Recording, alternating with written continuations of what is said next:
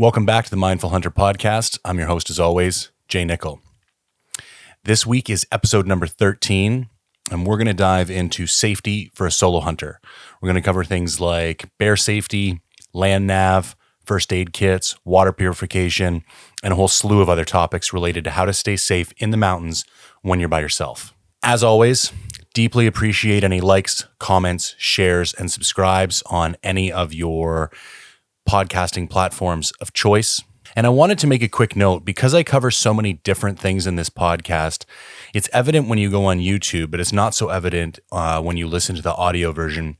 I timestamp the podcast, which doesn't carry over, unfortunately, to the audio version, but I list in the show notes the times when I talk about all the different topics. So if there's just one or two segments of the podcast that are, that interest you and you don't want to listen to the rest, just go to that show notes section look for the sections that interest you, and then you can just skip ahead to those parts and you don't need to listen to the rest. So, we're going to dive right into it this week because we've got a lot of stuff to cover. Training and diet is just cruising on. Training is going phenomenal for the hunt. Um, my conditioning is feeling great. I never thought I would be this conditioned at 260 pounds. I feel quite good going up the hill with a 50 pound pack on my back.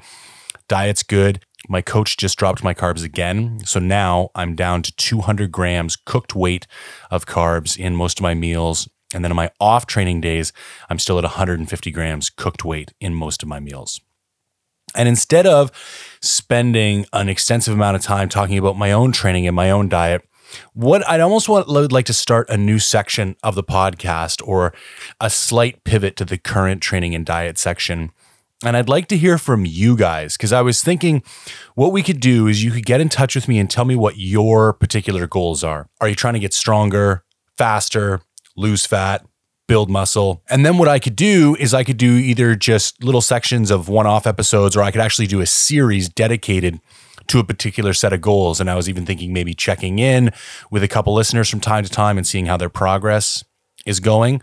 So, what I would like you to do, if this interests you in any way, shape, or form, or you want some help with your training or, or nutritional goals, send me an email, j at mindfulhunter.com, or DM me on Instagram, mindful underscore hunter. Let me know what you're working towards and we'll see if we can get some content into the podcast that's a little more practical for you as the listener. Now, for the gear corner this week, I want to talk about a piece of another piece of camera gear. This is called the Cotton Carrier. So previously, I've been a big proponent of the Peak Designs carrier clip system. Essentially, what that item does is it allows you to holster your camera on the shoulder strap of your backpack. And it is far and away the best way to carry a camera in the backcountry and still give you access to it to shoot regularly. Otherwise, you stuff it in your backpack. You're taking your backpack off every time you want to shoot something. It's a fucking waste of time. So I've been using this system for almost four years now. Absolutely love it.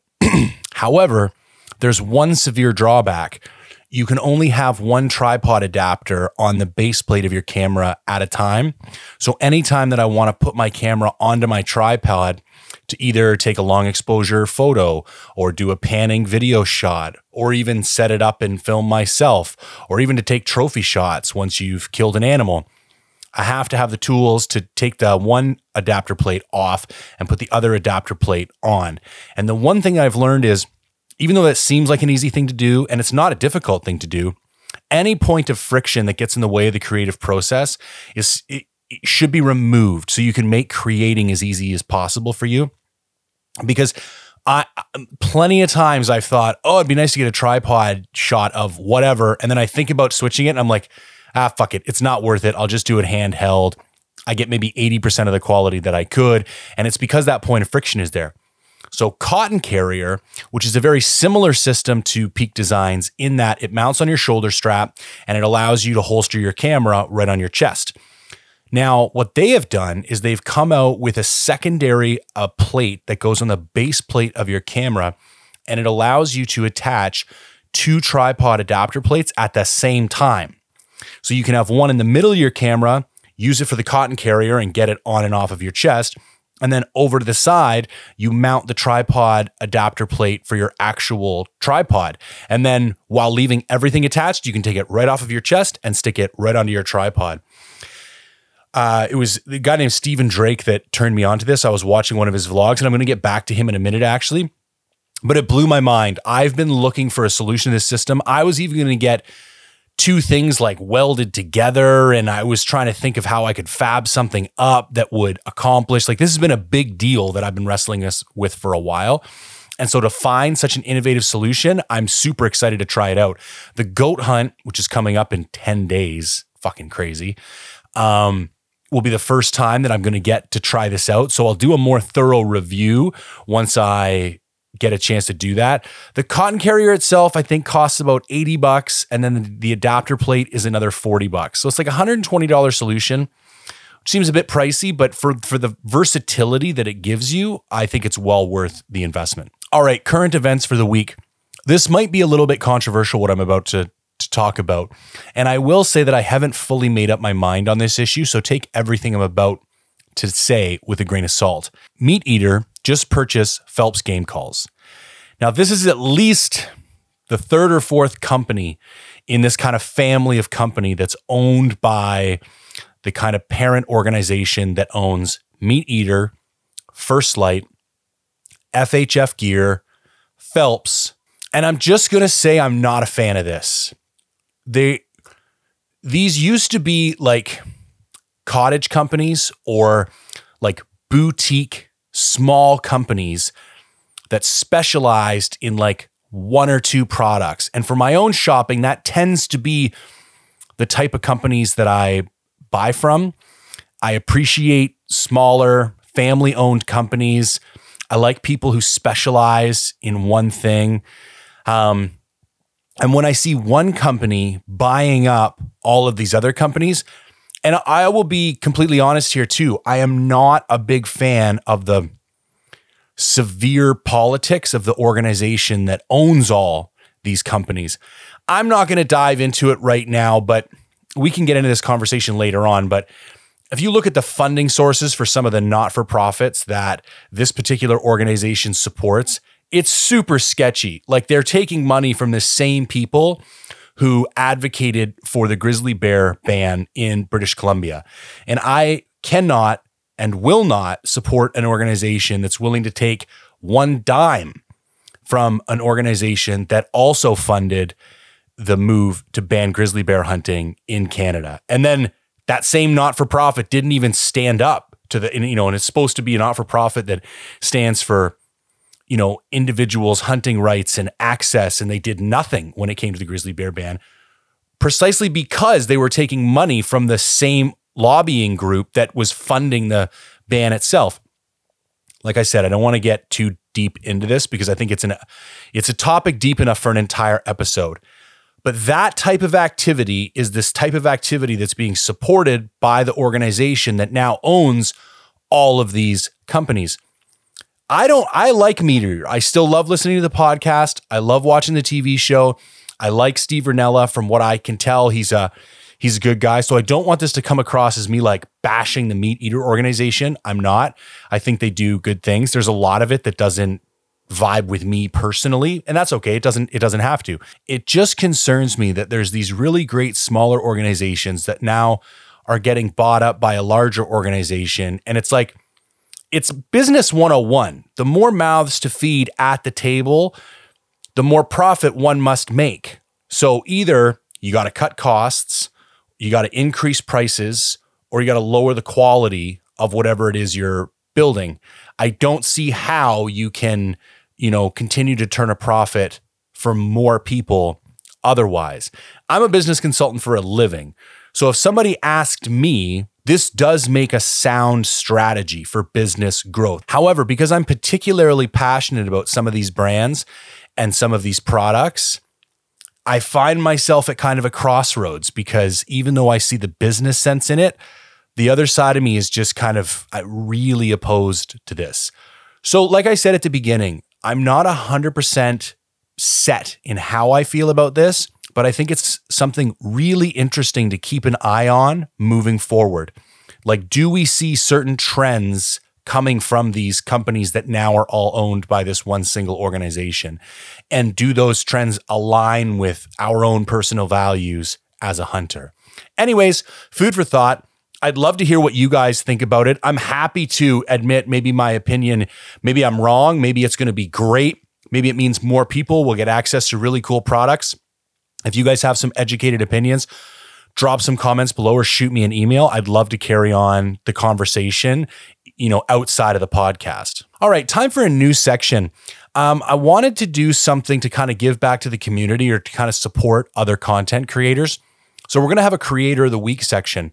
And I'm just going to give like a quick shout out to somebody that I've been enjoying their content, you know, over the past little while. I already mentioned his name once. Uh, it's Steven Drake. He's been a photographer for a long time. He now has his own YouTube channel, has for the last few years, but it's growing pretty steadily as of late. He does these vlogs on a on a regular basis. And the cool part about Steven is that because he professionally takes hunting photos, you get to see some behind the scenes footage. As a content creator myself, the quality of his vlogs like they're like one of those things you watch and it's like, okay, am I inspired or do I want to quit? because I feel like the content I make is still so far from the quality of the content he makes.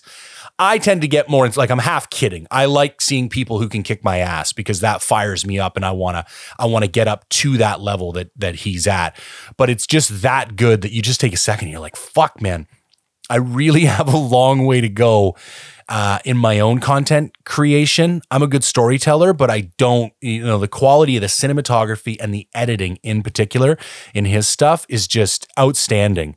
So you can find him on Instagram, St- Steven Drake Photo with a V, Steve V E N, uh, Drake Photo on Instagram. And I'm sure if you go there, there's links to all of his other work, um, his YouTube channel, and all the rest of that stuff. Um, most of you guys have probably already heard of him. It's not like this is some like under the radar guy. He's been around for a long time. He's really well known, but I don't know how many people realize that he kind of had his own YouTube channel where he's putting out regular content on a on a regular basis. So I think he's well worth the follow and and subscribing to him on on YouTube. He does tons very similar to some of the stuff I do, but his stuff is like shorter and more succinct, and he doesn't go on the rambling rants that I tend to go on but he'll do like six takeaways from a sheep hunt or five takeaways from a goat hunt. And it's like really super helpful kind of tactical advice from a guy with a shitload of real world experience. All right, let's dive into the main topic safety while solo hunting. So I threw this out on my IG. I got a ton of really great questions. I think this was the most responded to question I've ever put up on my Instagram. And one of the first questions came from a good buddy of mine. And I think he was like trying to be a bit sarcastic, but it turned out to actually be a really good question. And he said, Why would anyone go hunting by themselves?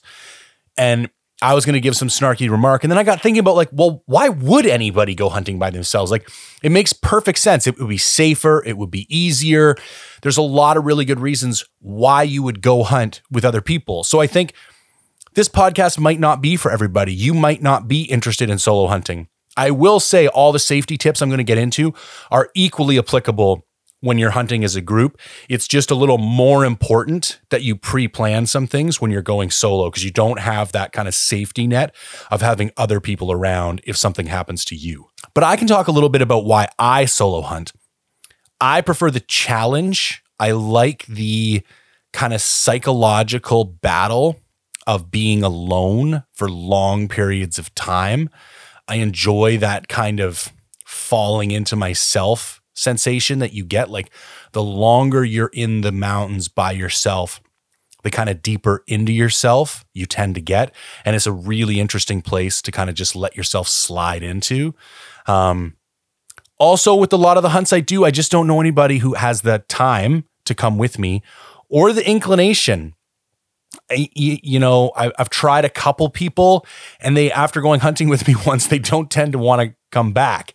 Maybe I'm a dick. Maybe the hunt is a little bit too difficult. I don't know. Everybody's got their own version of, of what a great hunt is for them. Uh, for me, I also like being able to do what I want to do when I want to do it. I don't like having to compromise. So if I think it's worth going to look over the next hill, I'm just going to go look over the next hill. If I want to sit a particular water, I'm going to sit that water. And when you go by yourself, you can just do whatever you want whenever you want. And I think there's some big upsides to that. I'm going to do some this kind of like a podcast on the road when I do the goat hunt. And I'm going to talk about my own personal reasons for solo hunting a little deeper because I'm going on a 16 hour drive and it kind of lends itself to a little more kind of introspective discussion. But I just wanted to give a, a nod to his question why would anybody go hunting alone? Because after kind of first glance, I do think that's a valid question. And I think you can land on either side of that question. No one's any more badass for solo hunting or not solo hunting. And it's just, it's just another choice. It's like maybe you like whitetail hunting from a tree stand. Maybe you like calling in elk in the rut. Maybe you like hunting sheep in August. I don't give a shit.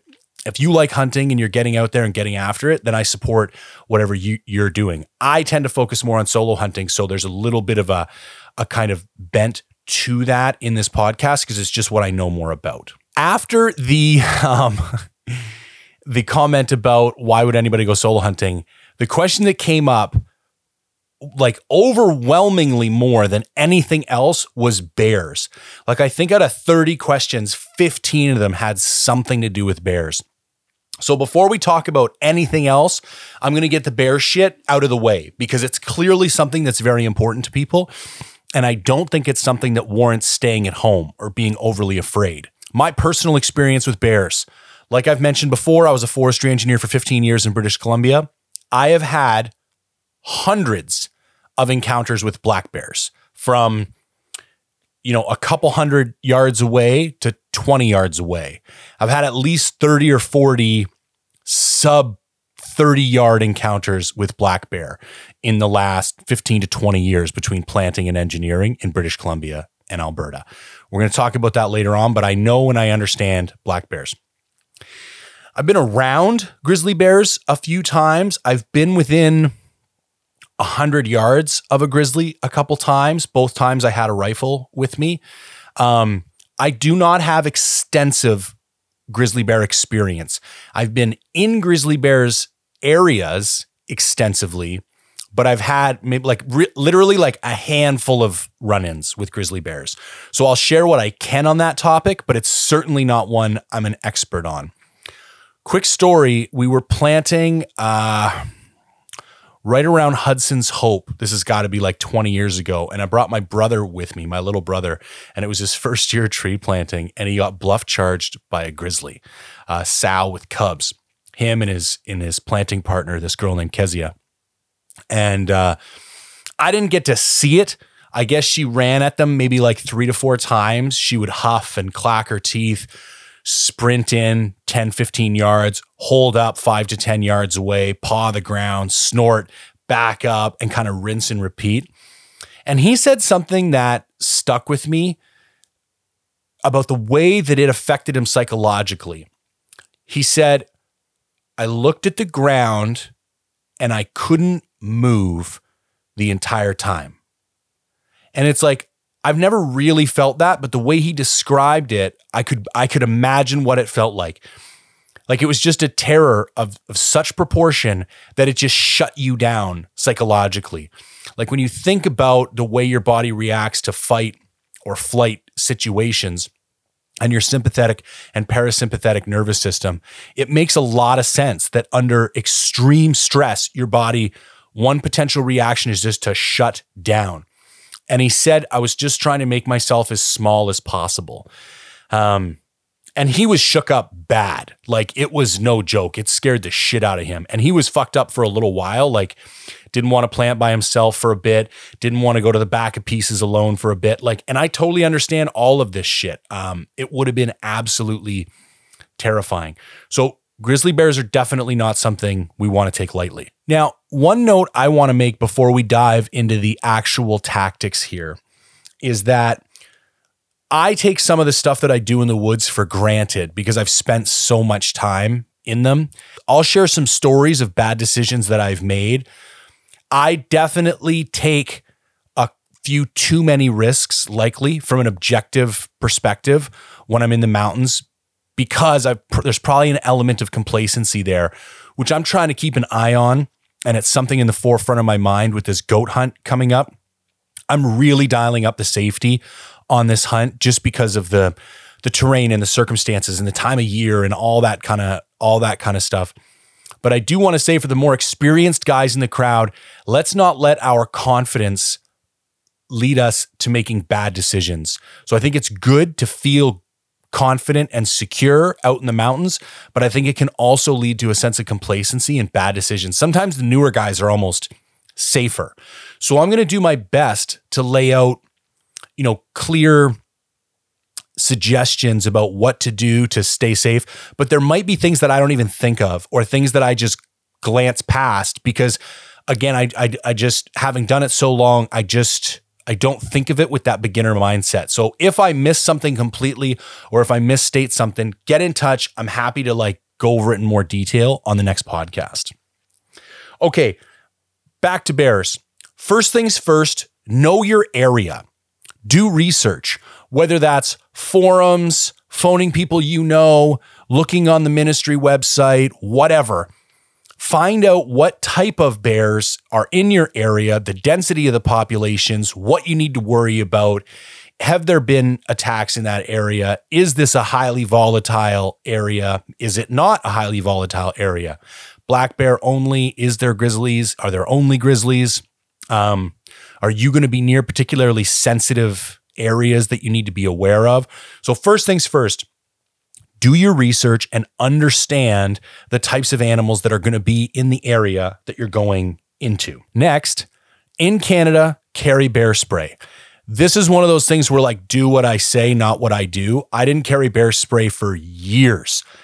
To be quite honest with you, I have seen bear spray hurt more people than I've seen it help. The amount of times somebody stepped on a can of bear spray with a cork or driven over one with a truck or thrown it into the tote at the end of the day and then put put uh, something in there like a stapler or a hammer and had the handle crack open the like dozens of times I've either been there or heard about it that night about bear spray going off unexpectedly. And partially due to that, I just never carried it for years. Didn't want anything to do with it. Obviously, if you worked for me in the woods, you were welcome to bring it, but I didn't really like force it on people and I didn't really overly encourage it.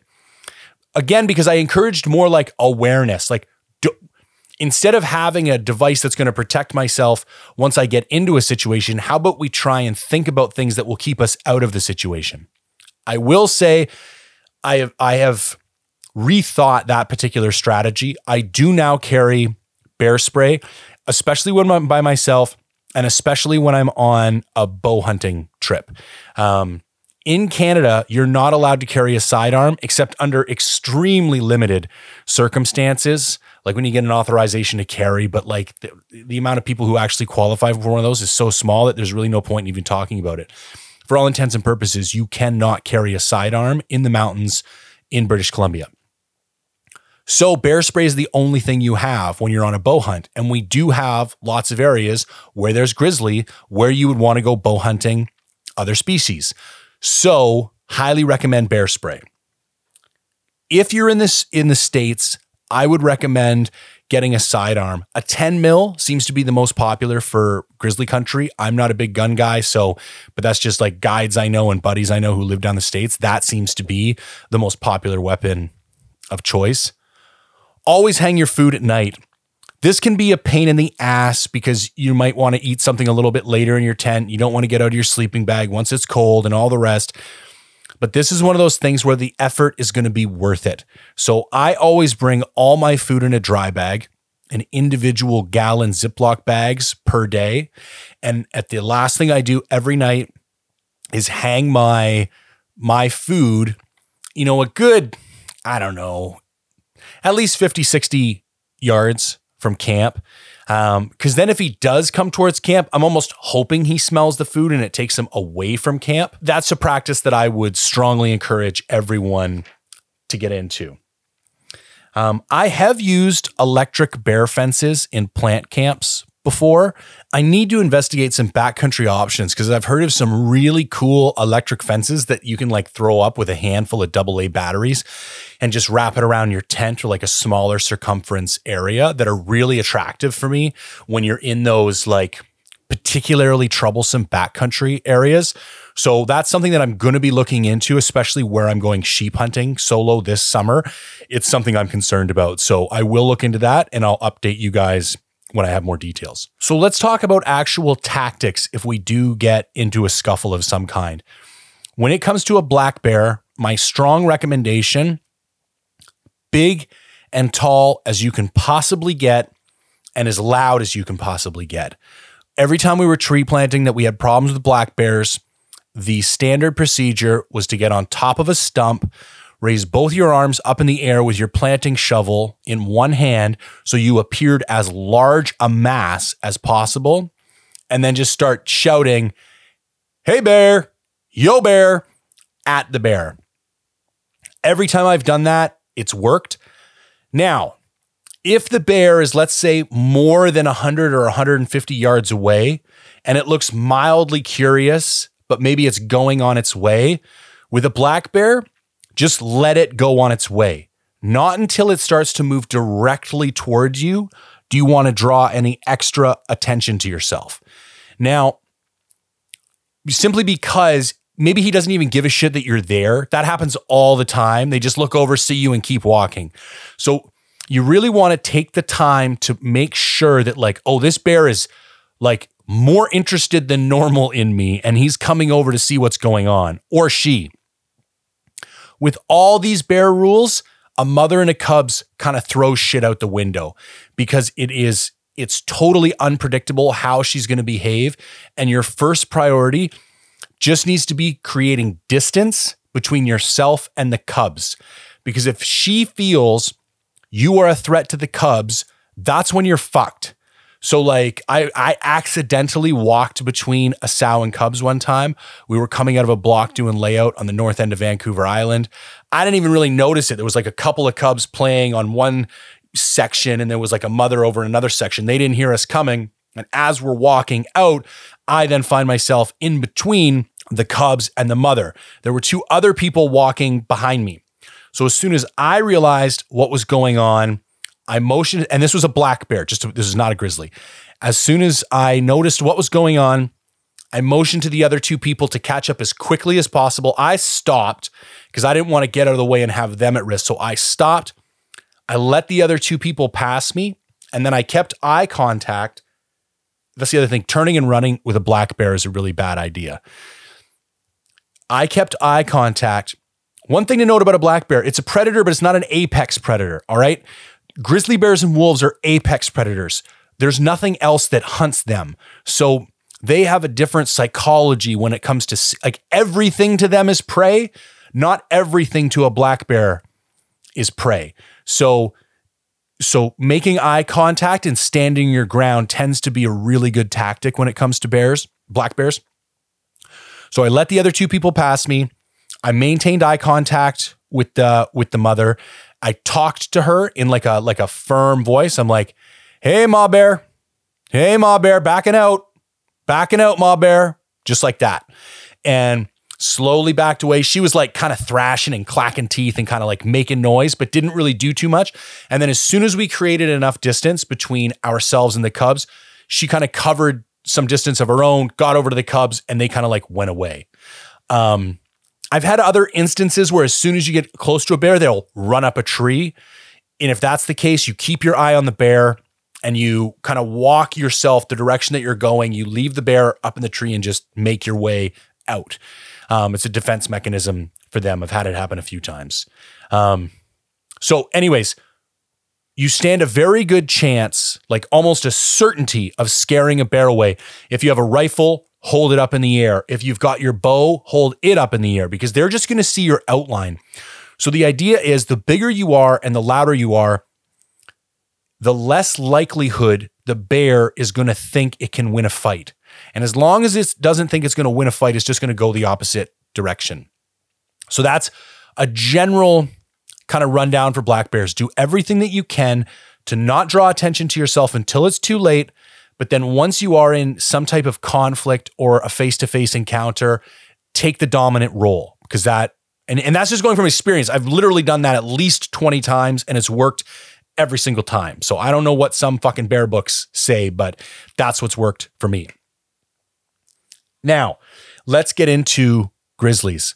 The first thing I want to say is the bottom line this is a shit situation. There is no right answer when it comes to grizzly bears.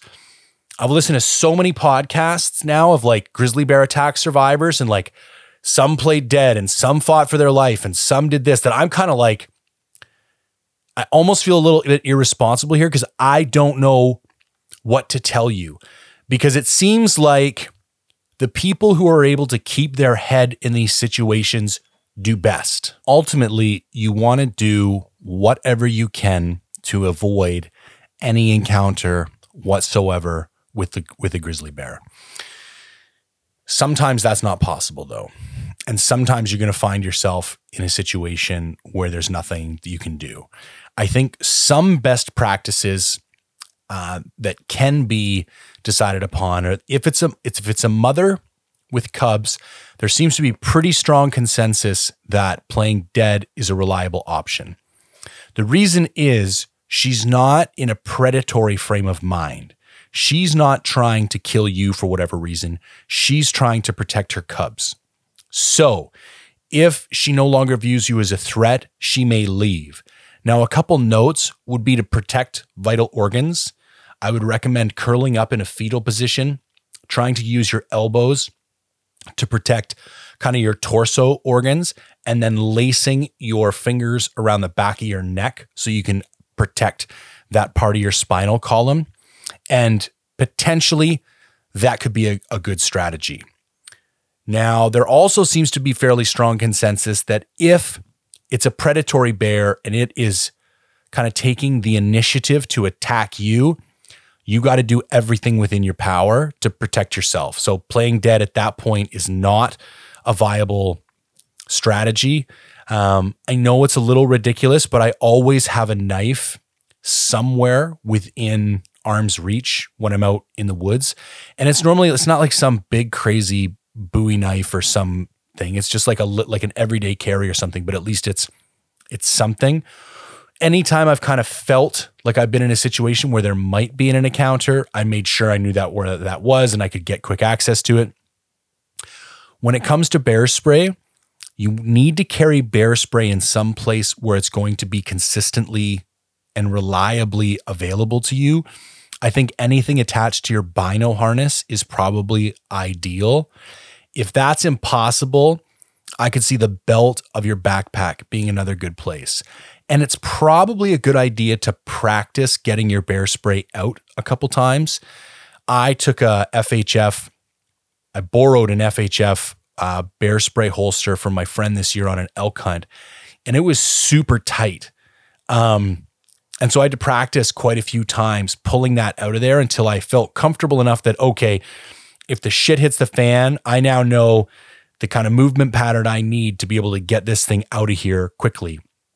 And part of it was just breaking in the fabric so that it was more accessible and more, more pliable. That's really all I have to say on on grizzly bears. Know your area, know what to worry about.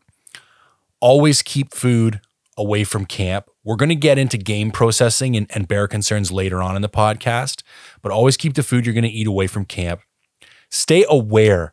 Never listen to music or podcasts or anything like that when you're alone in the woods. You want to be able to hear things, sticks cracking, all that kind of stuff. So always be aware with all of your senses when you're in the woods and try and steer away from any conflict. And then if you can't, try some of the things that I that I mentioned previously and make sure you have some type of deterrent and and, and that it's readily accessible. All right.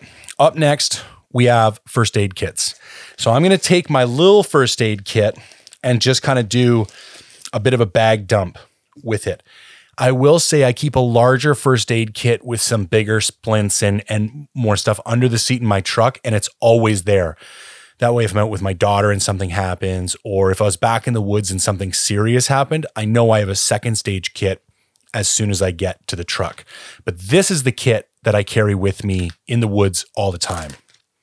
Um, lots of different kinds of band aids, antiseptic cream.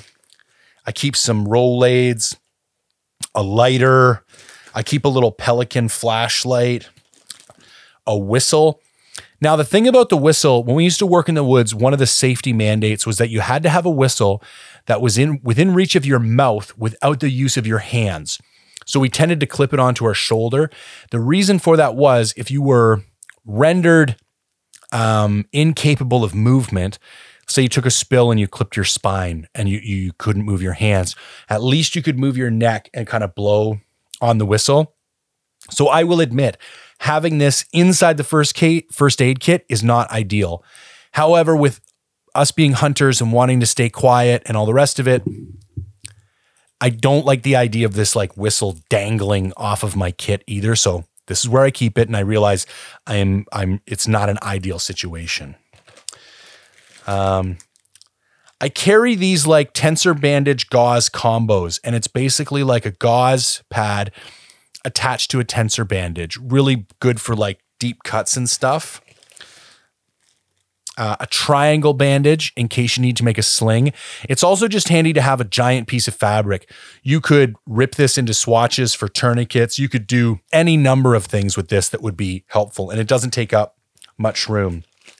I carry a bunch of alcohol swabs. I carry a glow stick. Got a bunch of safety pins in here, a metal finger splint, a couple of different kinds of tape and some gloves. And that's basically all I bring. The elements that I'm going to be adding to this kit, um, just from a few things I've been paying attention to lately, I'm a little underprepared. A tourniquet, like a legitimate tourniquet, with that, like a tourniquet kit, not just a piece of fabric, like something that's got that stick on it that you can like twist and like lock it down.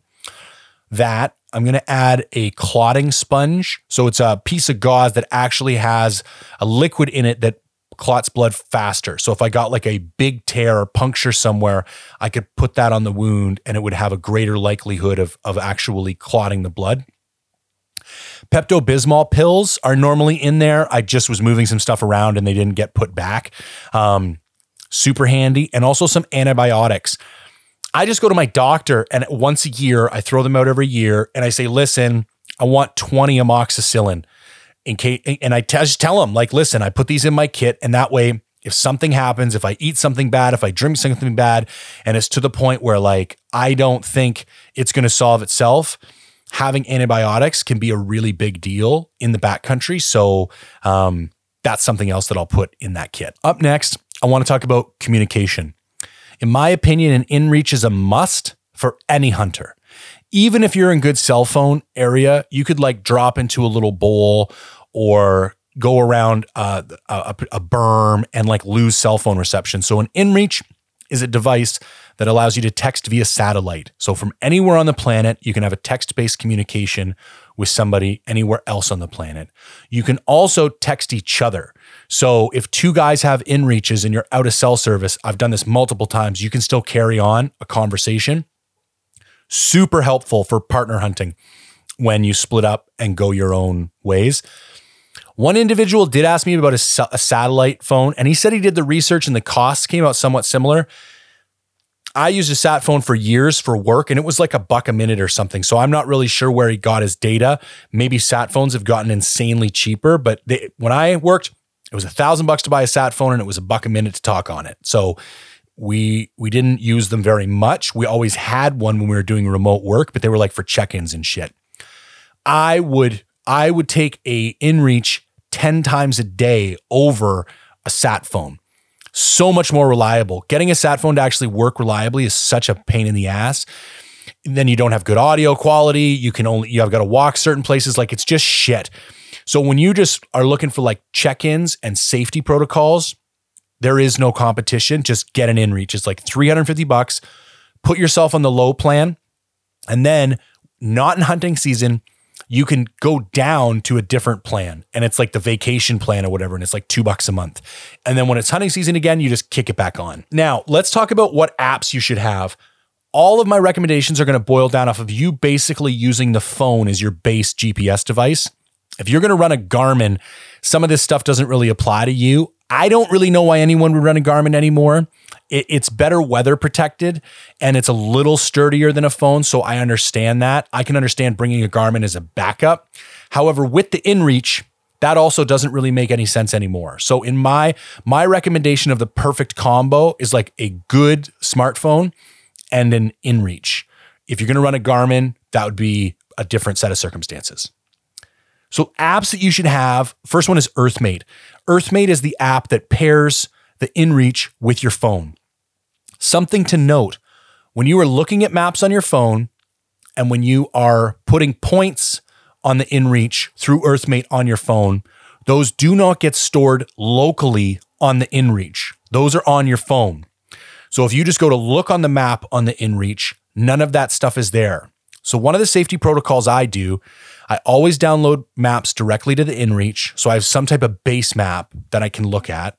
And then I always take a point at particular intervals directly on the inReach, not on my phone. So I'll take one where I park the truck. I'll take one where I camp. I'll take one a couple of times a day. Then, if worst case scenario, my phone dies, I can use the screen, the map, and the GPS that's actually in the inReach as my secondary backup GPS device. So that that should be noted because I've gotten caught out more than once when I thought the points I was taking on my phone were on my inReach. My phone died. I open up the inReach and it's just blank. There's no map, there's no points. You can still you know text with it and do other things with it but you you can't use it as a you can use it to get a GPS point. So if you had a paper map, you could still locate yourself on that map, but you cannot use it as a form of navigation to get back to a known um, location, like a waypoint, like you could if you pre populated it with the points at key intervals throughout the day. So just keep that in mind. onX or base map. Those are my onX is my navigation tool of choice. It costs a little bit more. I'm sure there are other options available. In four years of using onX, I have never once had any kind of failure. I'm willing to pay for reliability, so I stick with onX. Plus, they kind of get you after a couple years. I've hunted in so many different states and taken so many waypoints on my onX. Like there are thousands of waypoints and they're all already in there. So when I go back to areas where I've been before, I just open up my phone and like, there's my points. I know where the water sources are. So it's like once you get integrated into one system, it's also kind of difficult. There's, you know, in business, we would call it switching costs. There's almost, it would be a penalty for me to go to another platform at this point. So that's another reason, and probably the more practical reason of why I stick with onX. Uh, Hunt Buddy and iHunt, to be honest with you, I don't really use them that much. I do keep Hunt Buddy on my phone just for quick access to the regs, but I don't. I, I, I don't really have a lot of familiarity with those programs, so I can't talk about them for the guys in BC. So if you have one that you like, keep using it. Google Earth. Google Earth lots of times has a different version of satellite imagery than some of the other mapping platforms. However, the caching on Google Earth is shit. I used to use it whereas like as long as I went in and zoomed in on all my areas of interest and got that fresh data before I went into the woods, once I lost cell service, I could still access that. However, 50% of the time, if the app reboots itself, that cache data is gone. So it is completely unreliable for use outside of cell service. However, for cell service, when you're like driving places and looking for directions or trying to find like when you do have cell service and you're looking for like a good route, the 3D capability on your phone is outstanding. onX and GoHunt and some other players are finally catching up to that, but there's no reason not to have it on your phone. It's a free app and it just gives you a different look. So I recommend that. I'll also give a nod to FatMap. There's some things I don't like about it, and there's some things I do like about it. But download all of these. Gaia is is immensely popular. Gaia GPS with a lot of people. I haven't played with a lot, but that's another one. I would download all of these, play with them, and see which one you find most intuitive. The final app I would recommend is Avenza Maps. Avenza Maps is the application that you need in order to view most purchased PDFs. So if you go like the backcountry road map guide or any of these like pay per map topo services, Normally, you actually buy them through the store on Avenza Maps, and then you can view them on your your device through that application. And it's basically geo-referenced PDF maps. Um, I, I use this all the time. especially like trying to find old hiking trails and stuff. Like so, they'll have some weird maps on there that have hiking trails that aren't really mapped anywhere else. So I highly recommend Avenza Maps. Now, let's just start talking about maps in general because I do think, as far as a safety protocol for solo hunting, I can't oversell the need for like orienteering and land nav enough. And I already talked about this on an earlier podcast, so I'm not going to beat it to death. But you have to have basic understanding of mapping and how to use a compass and all that kind of stuff. It's too in depth for me to get into. As far as how to look at maps and read maps, I haven't personally taken the course myself yet, but I would recommend the e-scouting masterclass that if you look up Treeline Pursuits, Mark Livesey on Instagram, he has a masterclass that he's put together. I think it's called the Treeline Academy e-scouting masterclass. I would recommend taking that because I've listened to enough podcasts with them. I've had a couple conversations with them myself that if you took that whole course, you would have a pretty good idea how to use maps, how to what apps to look at and that kind of stuff. So that might be just an easier fix for a lot of you. I still think there's a place for like a weekend land nav course. If you really have if you didn't grow up in Boy Scouts and take get your orienteering badge and do all that kind of shit and you don't know how to triangulate and take bearings, I think you should take a weekend course because it's the only thing that's going to give you that real world paper map compass ability to find out where you're going and and how to get back. Something else I would recommend is start small with like trail maps and then look at the map while you're walking on the trail and get comfortable uh, uh, how the integration of the reality in the map fits and what the scales are like. And then I would take it one step further and I would try and take a shortcut on the trail between two points within the trail and bushwhack because it's pretty safe because you're within you're within like a like a manicured area, but it's going to give you that ability to say like okay, I know I'm here. I know that other location is over here at bearing X. I'm now going to take a bearing and I'm going to walk in that direction and hopefully I'm going to get where I'm going. And it's going to be kind of a safe way to experiment with navigating when there's no trails or markings of any kind. So I think that's a neat little shortcut um, in order to kind of give you that experience while doing so in a safe way. That leads me to general walking in the woods. Somebody asked me to talk about this in detail. This is something I almost like want to do like a little mini course on because it took me a while to learn how to do this and I don't really know nothing but experience is really going to teach you this unless you have like a bit of a mentor, but walking in the mountains takes conscious effort. Like you need to think cognitively and logically about where you're placing your feet. The analogy I like to draw is like a rock climber. Like a rock climber doesn't put his foot flat on the wall he's climbing and apply a bunch of pressure and hope that friction is going to keep his foot there while he pushes off. He looks for very specific kind of angles and pressure points about how he can dig his toes or his heel or his side foot into certain crevices and apply pressure in a very tactical, precise way in order to ensure a greater degree of like contact and confidence that his foot isn't going to go anywhere. So it seems like I'm overselling this, but when you're walking through the woods, I'm thinking in a similar way. So when I'm walking a side hill, like I'm digging in the side of my foot and I'm angling my ankle outwards and I'm trying to apply as much pressure to as small a surface area as possible and then use that small surface area to keep me sure footed. Yeah, I don't even know how much more I can say about it than that, but like just try and think more cognitively about how you're walking through the woods. When it's flat and there's not a lot going on, it doesn't really matter. But when you start getting up into some of the more technical terrain, especially here in BC, there is an art to walking through the woods. Like I remember a really good friend of mine, Ron, he's a black belt in jujitsu now. He was a brown belt at the time. He was one of the guys who taught me a lot of jujitsu. And I took him on a scouting trip one time. And like we sat down for lunch and he was just like, You have a black belt in walking through the woods. And I was kind of like, What the fuck do you mean? And he's like, I'm dying. Like I'm expending way more energy. I'm falling. I don't know where I'm going. I'm tired. I'm sore. And he's like, it's like you're just gliding through here without even thinking about it. And I'd never really thought about it before then. But like walking through the mountains is a skill set that takes years to master. And you expend so much more energy than required when you first start doing it.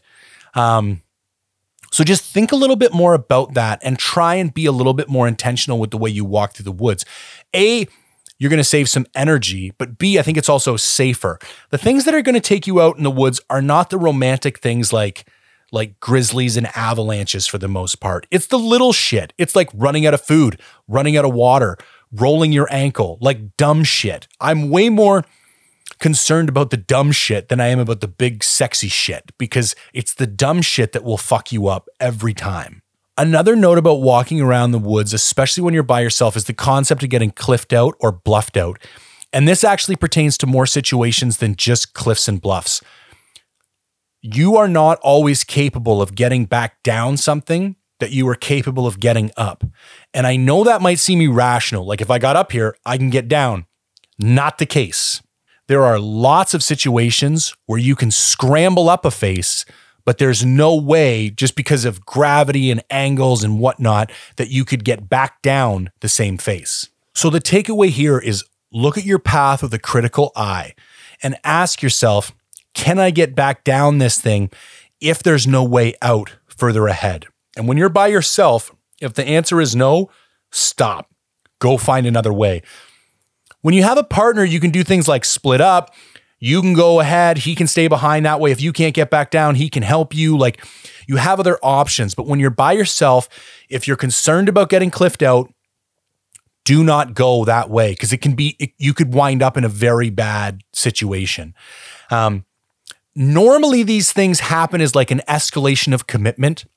Like you start up a bit of a canyon or a choke point and it just keeps getting steeper and steeper and steeper.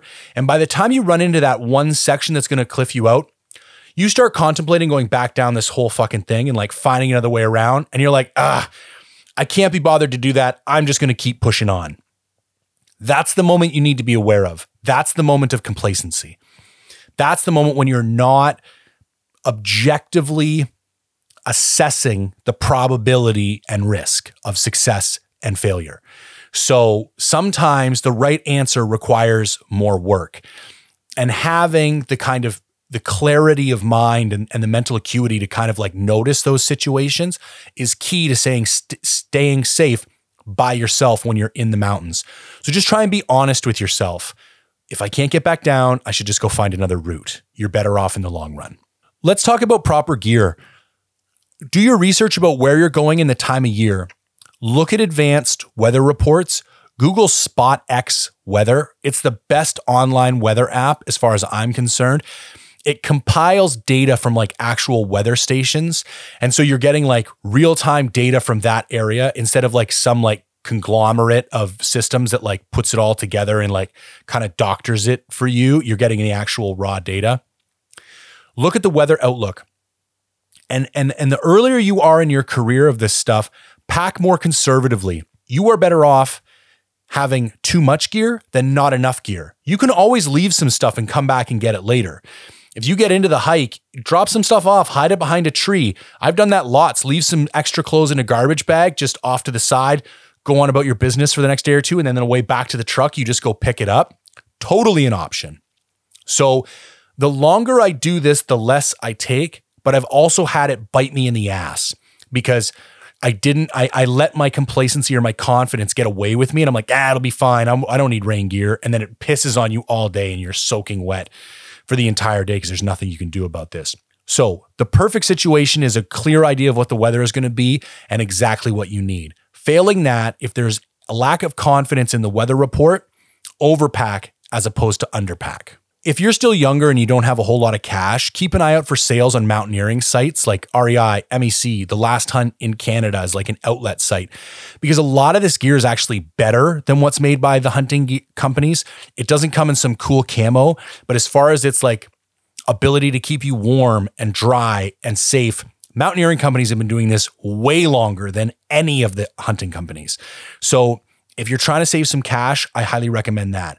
When you do get to the point where you have extra cash, I highly recommend you buy very premium gear. not only is it better, the retention of value is better. I'm selling a bunch of used stuff right now on Facebook Marketplace and Instagram, and it's like all in really good condition because I've taken care of it.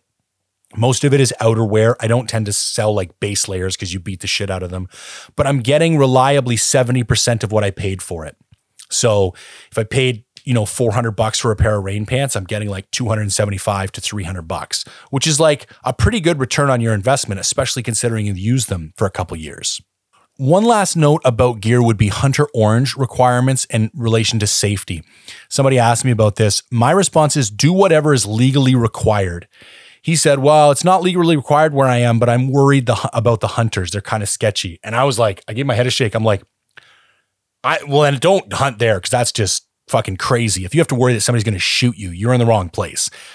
I don't believe orange stops anybody from shooting anybody. But if I'm in an area that calls for it, I wear it. And if I'm in an area that doesn't call for it, I don't wear it. But look at the regulations because it will tell you exactly how many square inches of orange you need to have.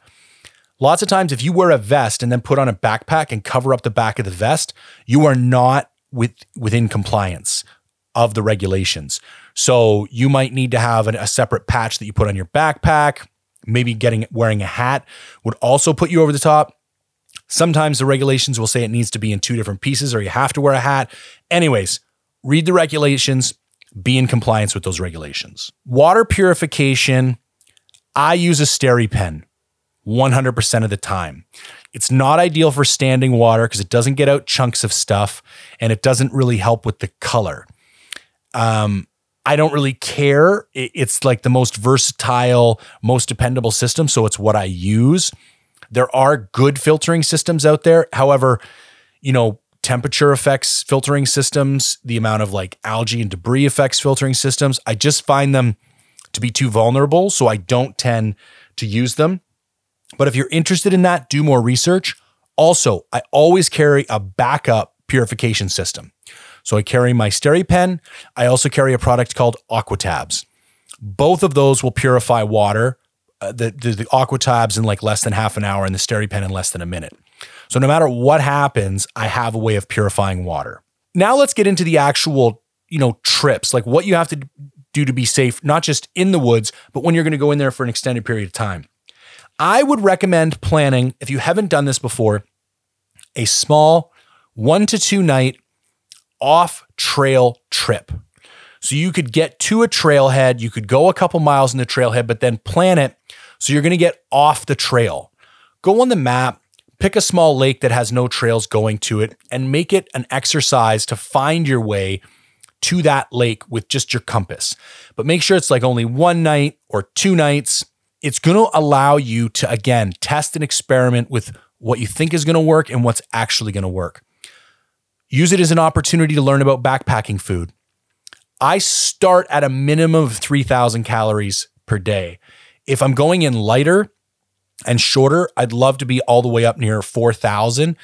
In the real world, I probably end up somewhere between 3,300 and 3,400 on most trips. So that's a good starting point for like your average 200 pound male.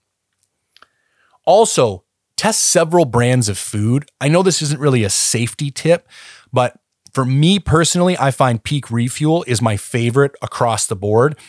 All the other brands have one or two that I like, but Peak Refuel, almost all of the recipes I like, and it has a very high protein content, which is hard to find in backpacking meals.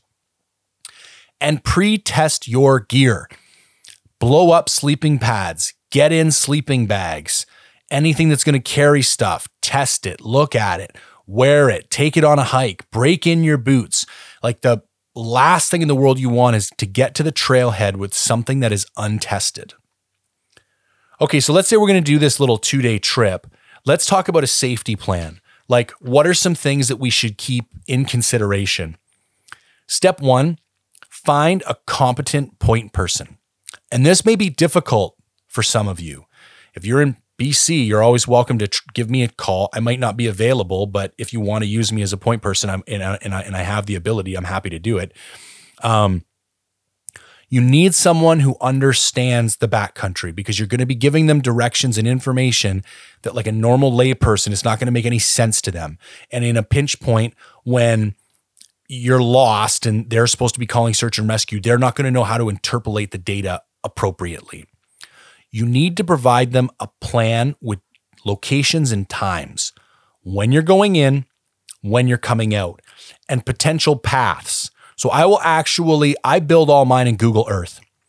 So I will literally draw the paths. I think I'm going to go here. This is my game plan. I think I'm going to go here. If I don't find anything there, I'm going to go over here. On the last day, if finally, if that's, if they both of those are empty, I'm going in here. And then I think probably I'm going to camp over here in days one and two, and probably over here in days of three, three and four. And I hand bomb some notes on it. I draw a bunch of lines. I put some waypoints, and I agree to touch base in the evening and morning. So I typically do 6 p.m. every night, 8 a.m. every morning. I've never slept past 8 a.m. on a hunt, and I've never gone to bed before 6 p.m. I operate on a 12 hour delay. If, if I miss a check in and you don't hear from me in the next 12 hours, then the safety plan kicks into action.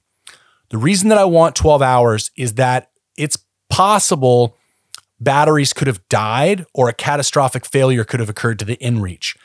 If that occurs, I turn around and leave immediately. And I try to get back to the truck before that 12 hour window is up so I can call the person so they don't call search and rescue. The, the, the likelihood of that happening is very low. Also, the likelihood of something happening to me, I'm either going to fall off a cliff and be dead immediately, or I'm going to like break my arm and not be able to move. And if that's the case, me sitting there for an extra 12 hours, one way or another, isn't going to be long enough to increase the risk of death appreciably. So that's my system. Depending on where you are, if you had solid cell service, I would say like a two hour window is enough because if they can't get in touch with you in two hours and you have solid cell service, and well, you still could have a catastrophic issue where the phone died. So I like having a bit of a buffer in there just so search and rescue doesn't get called by accident. And because I'm more experienced, I tend to go more towards the, the, the kind of riskier end of the spectrum. If you have less experience, I would stay towards the more conservative end of the spectrum. You need to list all the important phone numbers for the area. There's going to be local police, that region search and rescue, and also local helicopter services. Here's a bit of a pro tip for you hiring a helicopter to come pick you up on the side of a mountain is exponentially cheaper than what it costs to run a search and rescue. So if you know uh, where I'm going is is close to Stewart, British Columbia on this goat hunt. I already have the contact phone numbers in my phone and my inReach for the local heli service. So if I got to a point where I was way back in there and I was hurt and I needed out, you can legally hire a helicopter for whatever their hourly rates are. I would literally just message the helicopter company through my inReach and say, please come pick me up at these coordinates when you're available. They would come get me. You wouldn't have incurred search and rescue costs. Your name's not going to end up in the paper, and you're still going to get out in a completely safe manner. And there's nothing wrong with that. So that's an option. Not always an option, but if it turns out the circumstances permit, that's a good option. Um, also, you need to think about what it takes for a helicopter to land. So I try and think of the wingspan of a helicopter, like the size of the blade, and then I try and go five or 10 meters on the other side of that. Now, they may need a long line to come in and get you with like legit search and rescue if you're in some hellhole. But if you're like up in the alpine or down in a riverbed or somewhere where a helicopter can land, A, it's way cheaper, B, it's way safer. And if you're still mobile, clear it out appropriately. Like get rid of anything that's going to fly when like the severe wind of the turbines comes in or um, break off some branches if you need to to create that landing space, but actually think about it and try and get to a location where you could get picked up. In forestry, lots of times we would get dropped off in the morning by a helicopter at a helipad, and then I would like mark a spot on a map and say, I'm going to be over in this area by 5:30 p.m. It was my responsibility by 5:30 p.m. to have found or built a spot where that helicopter could land and then come pick me up. So something I have a bit of experience with, but just think about that. And so just a quick recap of that. They need to know where you're going, when you're coming back, where you're going to be when you're in there, when to expect to hear from you, how long to wait after not hearing from you to kick the plan into action, and then who they're supposed to call when that plan gets kicked into action. The reason I put the local police number in there is that different areas have different laws, and some places won't kick off a search and rescue until a person has been missing for X amount of time. And sometimes you need the police to file a missing persons report to allow search and rescue to kick off. So there's certain areas where you're actually better off calling the local police first. This is something you're going to have to answer for your own region or the own area where you're going to hunt, but it's something that you should be looking into beforehand if you're going by yourself. Couple small notes to close off. Game processing solo try and drag your kill to an area where you have as much visibility as possible. You don't want to be stuck in some thick aspens or in dark timber, especially if there's lots of underbrush. Now, if it's like an elk, you don't have a whole lot of choice. But if it's anything smaller than elk, drag it to somewhere that uh, that at the lift of a head, you can do like a quick scan and make sure you're going to be okay. That's step number 1. Step number 2, once you have the game processed, you want to hang it in an area that is visible from someplace far away that you could glass because bears might come during the night or in the morning. So the idea is if you can't get all the meat out in one trip, you want to be able to see the meat as soon as possible when you're walking back in. Like you want to be able to glass up the meat ideally three, four, five, 600 yards away. So think about that when you're there. Like, and sometimes you might have to carry that meat two, 300 yards from the kill site to get it to somewhere that, that gives you that option. But that way, when you're on your way back in the next morning, you can actually glass up your meat well before you get there. And I, I will do things like leave a t shirt hung in a certain way, or I leave all my game bags pointing in the same direction. That way, it's super easy for me to see at a quick glance oh, somebody's been fucking with my shit.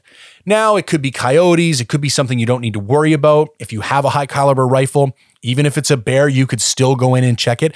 But then at least you know there's a possibility I'm going to run into something here. So that's my that's my tip for game processing solo.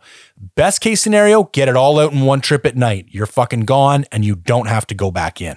However, that's not always possible. One other quick note if you're by yourself and the situation permits, start a fire while you're processing the meat. It's going to reduce the likelihood of an animal wanting to come over. I toyed around with the idea of telling people to make noise to like scare animals off.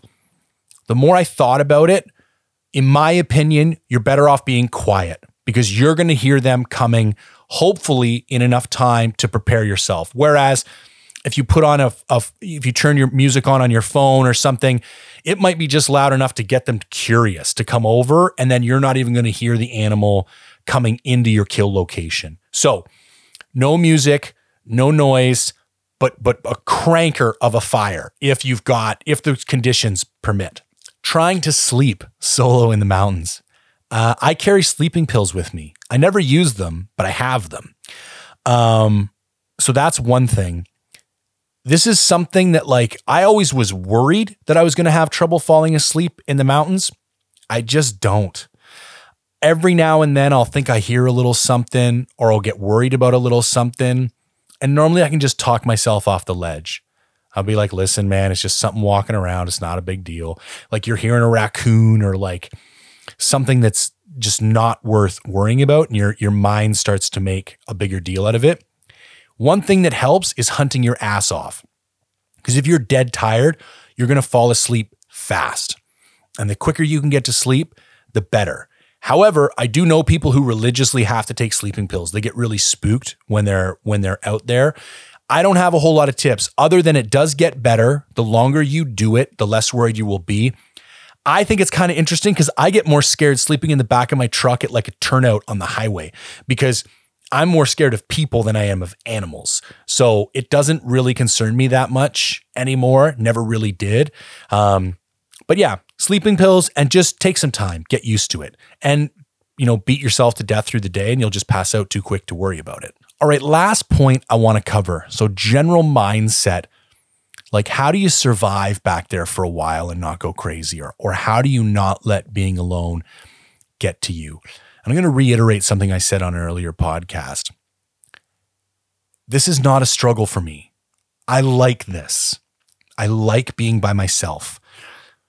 And so if it's that hard for you to do, it might not be for you. However, if you want the challenge anyways, here's some like general tips. Remind yourself that you're you're going to come up with excuses to leave and that's all they are. If you still have food, water, and four limbs that work, you don't have to leave. Um, I never did this before, but I have started taking podcasts. I got particularly lonely on a hunt recently, and I didn't do it too much because I don't like kind of giving into that kind of stuff. But during lunches and some snacks and just before bed, I'd let myself listen to a podcast. And just hearing people's voices who I heard on a regular basis would like calm me down. That might be another tip for getting to sleep at night. Uh, putting one earbud in and listening to a podcast before bed and even just letting it play and, and going to sleep with the earbud in might help relax you a little bit. But I found we come to, you know, and it's weird now that I have a podcast, but I kind of feel like I'm friends with podcast hosts because I spend so much time listening to them. So when you play them in your in the backcountry, it kind of feels like you're with your friends. On top of that, I would engage in other activities you find psychologically challenging and then forcing yourself to do those activities because all this really is is another example of where you need to exercise discipline to overcome a natural inclination. There's tons of shit in my life I don't want to do. And I I decide on a path path of behavior. I execute it with discipline and I do the shit I don't want to do. It's the same thing with solo hunting. There's no like motivational speech that's going to keep your ass out in the mountains. It all comes down to discipline, not giving in. Um, like I said earlier, I'm going to talk more extensively about this I have this idea for a semi live podcast I'm going to do while I'm away, where I'm hoping to catch more of my thoughts on these topics real time when I'm alone out in the mountains. I don't know if it's going to work or not, but it's this idea I have, and hopefully it works. And I'll be able to share that podcast when I get back.